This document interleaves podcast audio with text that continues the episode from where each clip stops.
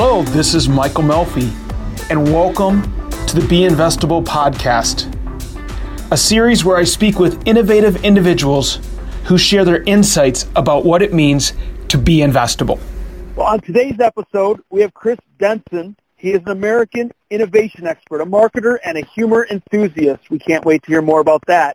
He's also the host of the Innovation Crush podcast and runs an innovation team at Omnicom Group and he's also going to talk to us about his new book that is out, Crushing the Box, the 10 essential rules for breaking essential rules.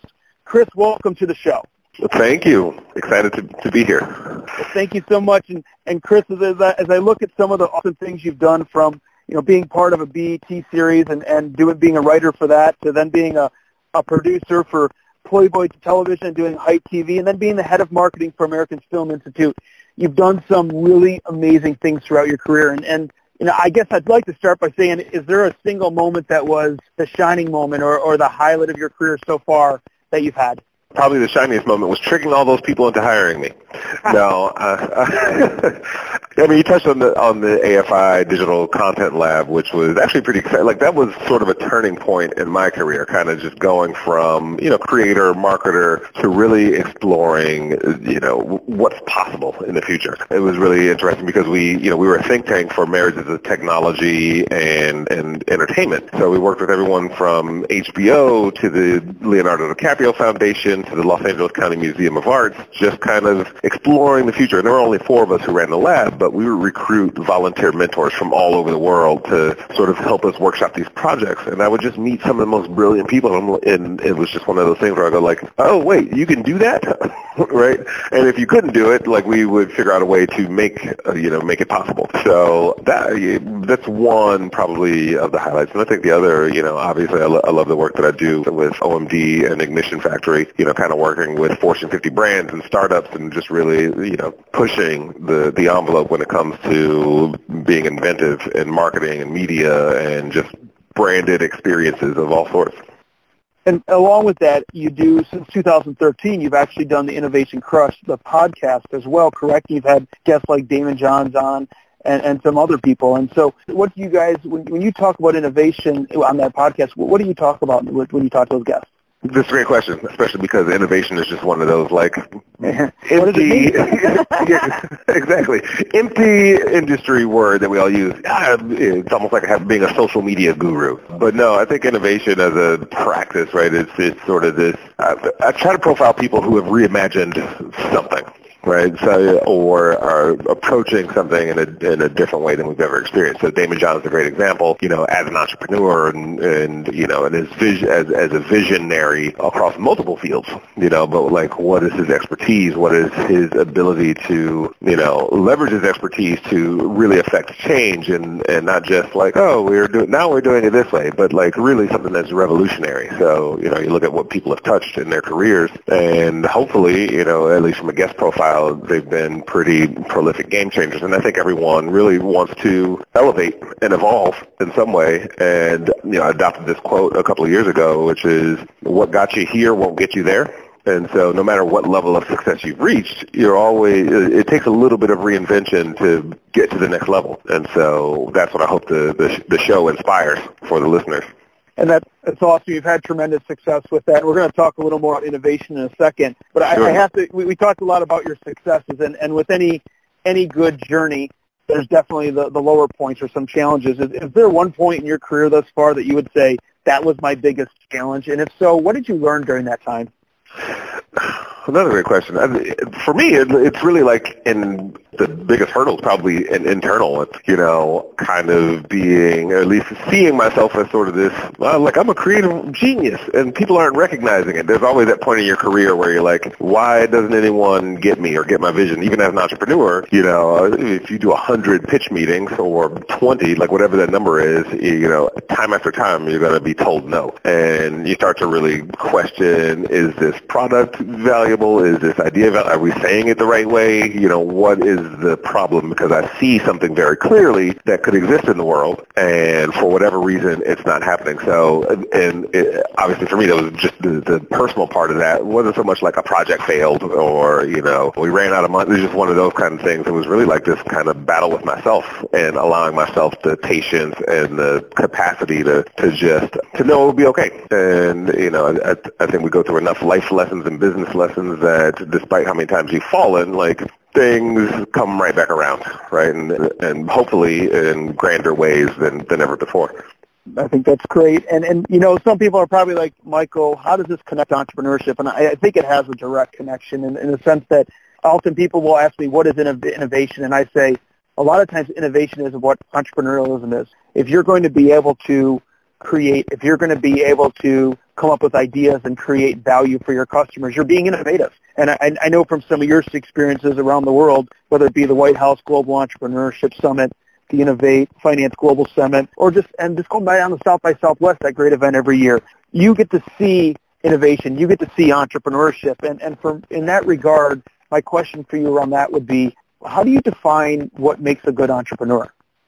that's a, that's a, also a great question. and, you said you touched on a lot of things. You know, I, I'm going to sort of defer to another guest of mine, Troy Carter, another Shark Tank person. But he had this quote that really stuck with me, and it was, you know, "I'm looking for the person that's willing to drive a Mack truck through a cul-de-sac," and it really just speaks to the amount of grit and soft skills and EQ that it takes to push any vision forth. And I think great ideas come a dime a dozen right? Great execution of great ideas is the the harder part. So you know that execution piece like becomes are you a survivor? Can you know do you have the wherewithal to you know to rally people around your vision? Do you have these other sort of skills? Because I think yeah, like I've seen a lot of decks and sat with a lot of companies and you know heard of different things. You scroll through Kickstarter, you see uh, tens of thousands of great ideas, and that could be you know globally impactful businesses. But at the end of the day, it comes down down to the individual. And I think, you know, where, where you were touching on this first as far as, you know, how does this relate to entrepreneurship? Uh, you know, I think any any great innovation is an outward expression of the individual and like,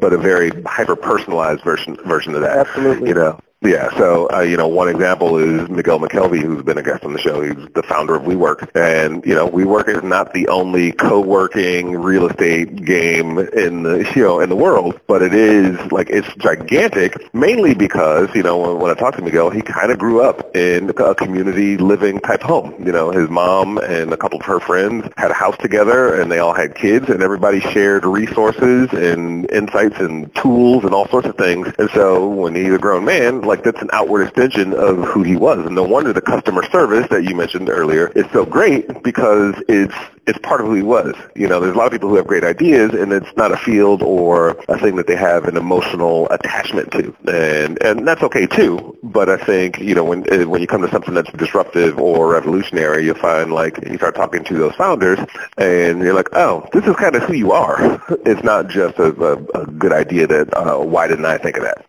No, totally. You know, in, in preparing to, to come on with you today, you know, I, I knew we'd have a lot of good things to talk about. With some of the things you said, I think we, we hours talking about the, the things, some of the things you shared about EQ and, and about the soft skills that it takes to be successful. You know, the, the podcast is called Be Investable. We talk a ton about what does it take to be investable. And you're right. You can have the knowledge in an industry. You can have even the right skill set if you don't have that attitude, you're never going to be able to make the ask for the resources you need to be successful. And like you said, whether it be that you grew up in that environment that they're looking for, because at the end of the day, like you said, revolutionary ideas that are visionary in nature, that truly innovate, requires someone to stick with it long after. It's no longer fun, right? It, it takes it takes you having to be willing to have a you know just a vision that you're willing to stick through and say, hey, what got us here is not going to get us there. To use that quote that you just said, you're so spot on with that. Yeah, it's a. I, I, I, for, for for whatever reason, I'm thinking in quotes today. But you just reminded me of Mike Tyson when he said, "Everybody has a game plan until they get punched in the mouth."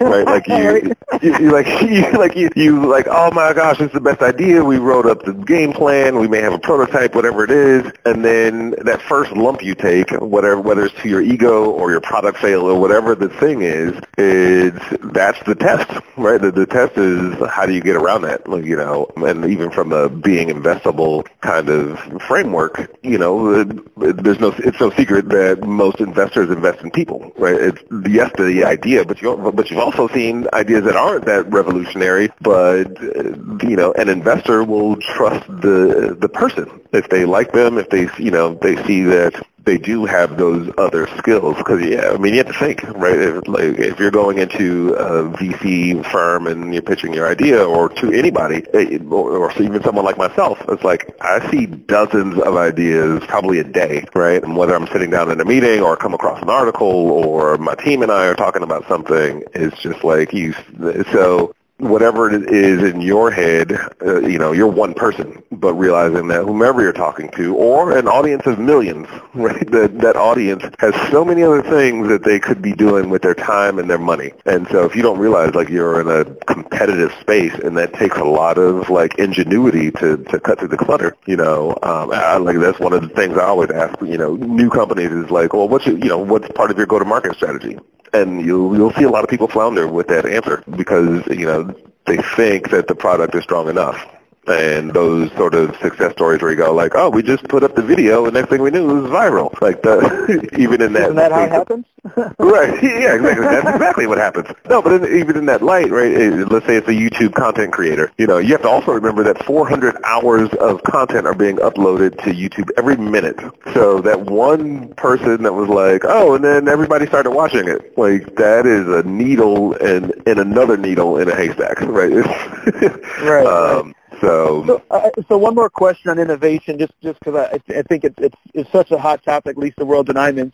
So you're often working in the your group's ignition factory, where you work with key. You're the key group responsible for emerging innovation, right? With with your Fortune 50 clients. And so I think the first part of that question is, what does that what does that really mean to the listeners out there? You deal with emerging innovation across media, technology, and culture. Yeah, well, if, if you look at OMD as a whole, like the the parent company, if you will, is media. So it's commercials, print ads, digital media banners, social media, any way to, you know, reach and frequency is a common phrase that's used in the industry. You know, our team is kind of specialized in exploring like what are new ways to engage? What are new ways to reach? Through, and they may not always be through t- traditional media experiences. Or if it is on a traditional media uh, experience, then we try to find a, a way to make that special. You know, a few years ago, we were the first to do video and print right? And then we all so for a series on the CW, you're flipping through your magazine. There's a small, thin screen on one of the pages where you can actually watch moments from this upcoming series. Yep. So while that's not like oh my god, it's it's still taking an old, familiar form of communication and giving it a new twist. You know, sometimes it's that. Sometimes it's hey GE, we're going to create an incubator for you guys and run it out of our New York office. Sometimes it's Suicide Squad, and we want to launch that and we do a tattoo parlor at South by Southwest, and we allow people to get real tattoos and have a line around the block all day. So, and then that tattoo, guess what? That becomes marketing for life, right? Literally. yeah, exactly. And you know, some of these things are risky. Like, who knows if video and print uh, was going so, going to work or be a thing? But yeah. Well, so, and it's funny. Funny you said. I remember the days when we first when we were in the media industry, and I said, "Hey, we're going to take our print publication and we're going to digitize it." And people looked at us like, what?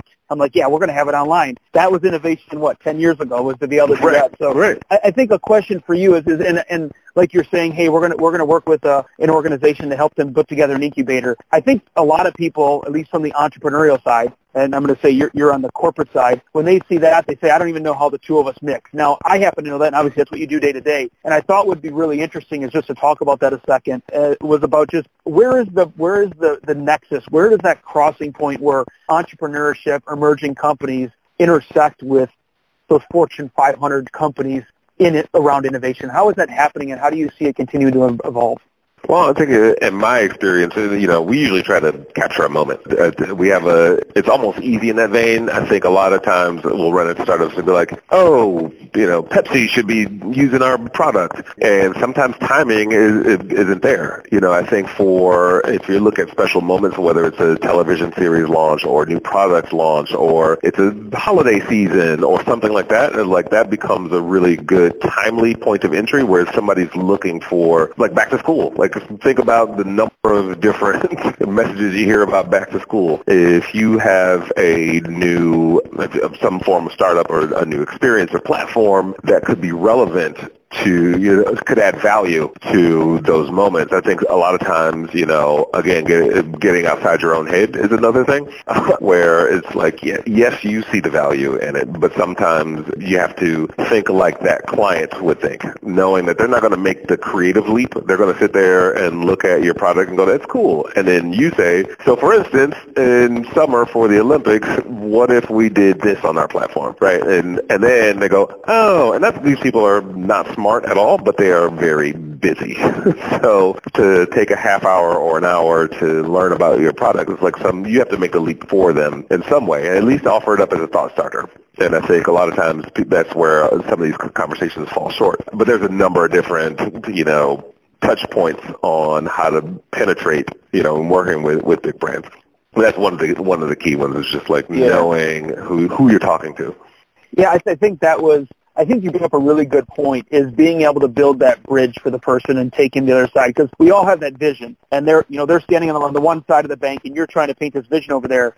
If you can't build the bridge at the right time of the day or the right season you know based on where they're they're they're at in their fiscal budgets where they're at in their planning cycles they're not going to get on the bridge with you. But when you can deliver them that that entry point that's where the real opportunity really starts. And it's always interesting when you hear of these, I would say, smaller companies or emerging companies that were able to land that big account. And I think it's, it, it had to do with that They were able to create that because they didn't have necessarily the resources. They didn't have the team per se, but they were able to really create an opportunity that no one saw before. They were able to be innovative is what we're talking about. Yeah, and then look, there's a lot of other factors that go into it. You know, sometimes it's relationships. Sometimes maybe I trust you from your last venture. Maybe I trust one of your partners from their last venture, or I trust the person who recommended you to. Like, there, don't forget the the human component of all this, right? And like the ability to read a room. Like that winning pitch that you gave yesterday might not work on the same, you know, on a new group of people the next day. And you know, like um, I'm, my my career is rooted in stand-up comedy, and uh, spare you the details on how I made the,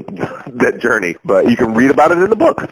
But no, it's it's you know the ability to read a room and go like, okay, this this line of dialogue isn't working, let me switch it up and see, or like asking a question in the room, like how many of you have heard of X, Y, and Z? Maybe nobody's heard of it. Now you know you need to back up a little bit before you start jumping in on what your thing does, right? It's um, it's that ability to to sort of be nimble in in a in a conversation about what, what the opportunities are. And the last example I'll give you too is that every year we do a trends report and so we pick out sort of 12 macro shifts in culture and technology. A lot of them are future forward. They're like, here's what we're predicting is going to happen in the next 12 to 18 months. It might be robotics. It might be, you know, uh, hypersensitivity, how we're talking about the cultural climate and everyone's, you know, up in arms.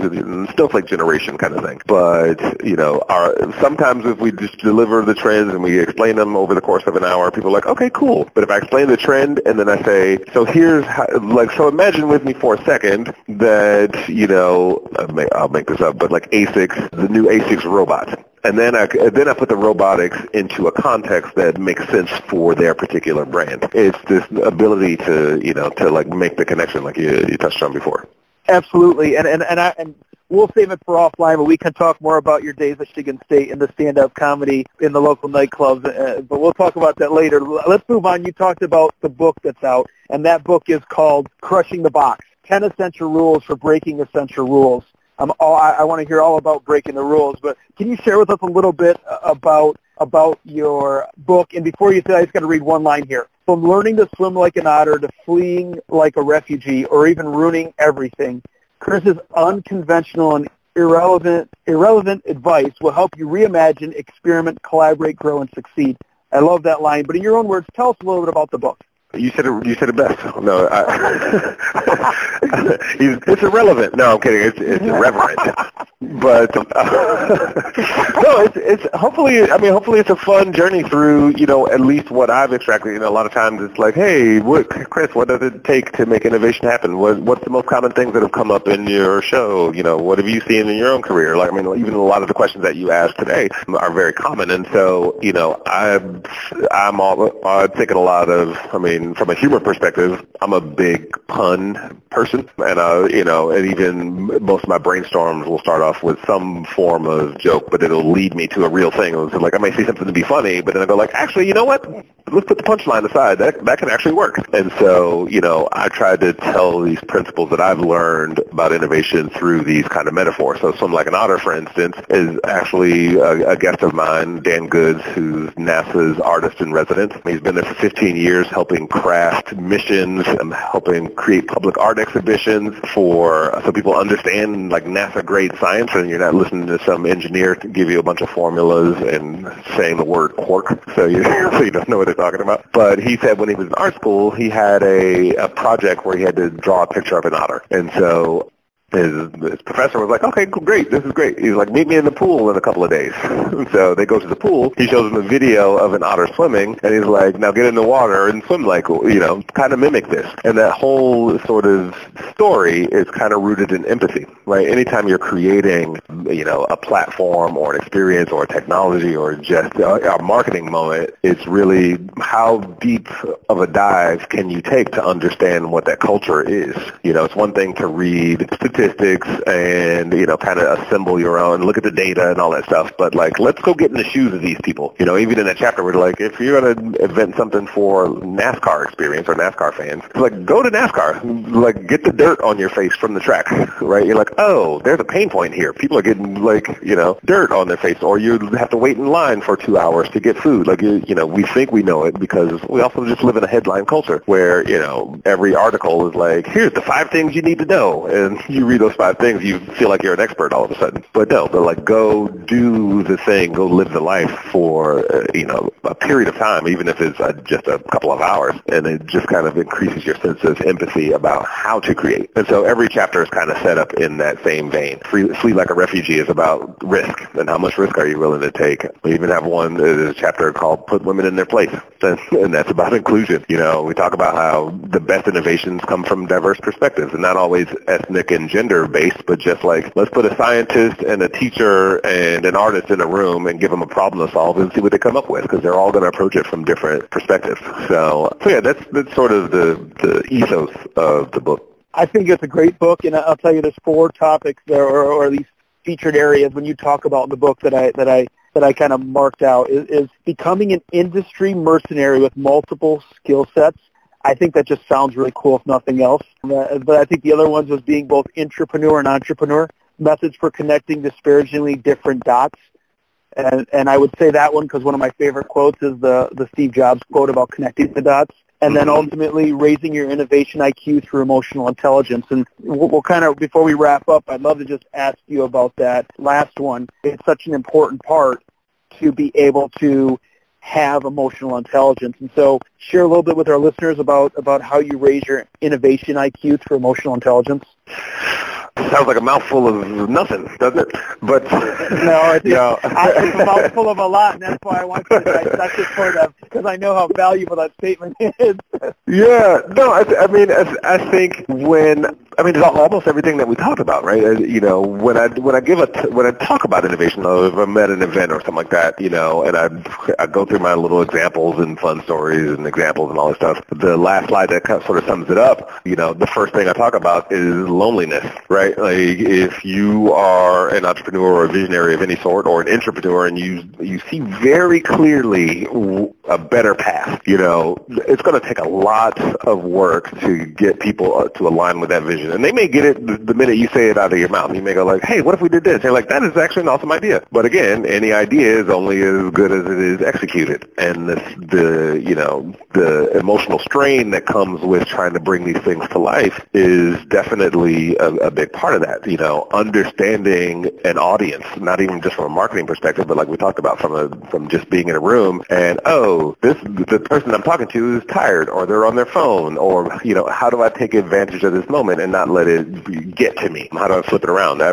somebody just told me they were at a meeting and an executive was falling asleep, and he was like, I wish I had said blah blah. Like he he, he had all these things he wanted to do after the fact, but you know, and then it's also just being able to motivate people, understand. Like if you have a team around you, is being able to understand the, the things that make them happy. What it, you know, what goes on in a day to day. I was just talking to a friend the other day, and we were saying how like engineers are kind of like the, like engineering is kind of like the new sweatshop you know, there's studies and, and articles out there about like the number of hours engineers are putting in and nobody thinks about them in the same vein that you would coal miners or, you know, take any other sort of blue collar field where you're like, oh, I did a double shift and, you know, like, yeah, it might be great money in some cases, but, but it's just this, this idea of being emotionally aware of, of who you are as an individual, who the individuals around you are, both from a product development standpoint and like who you're developing something for, or sure. just you you know, your own personal journey. Like, where are you in life?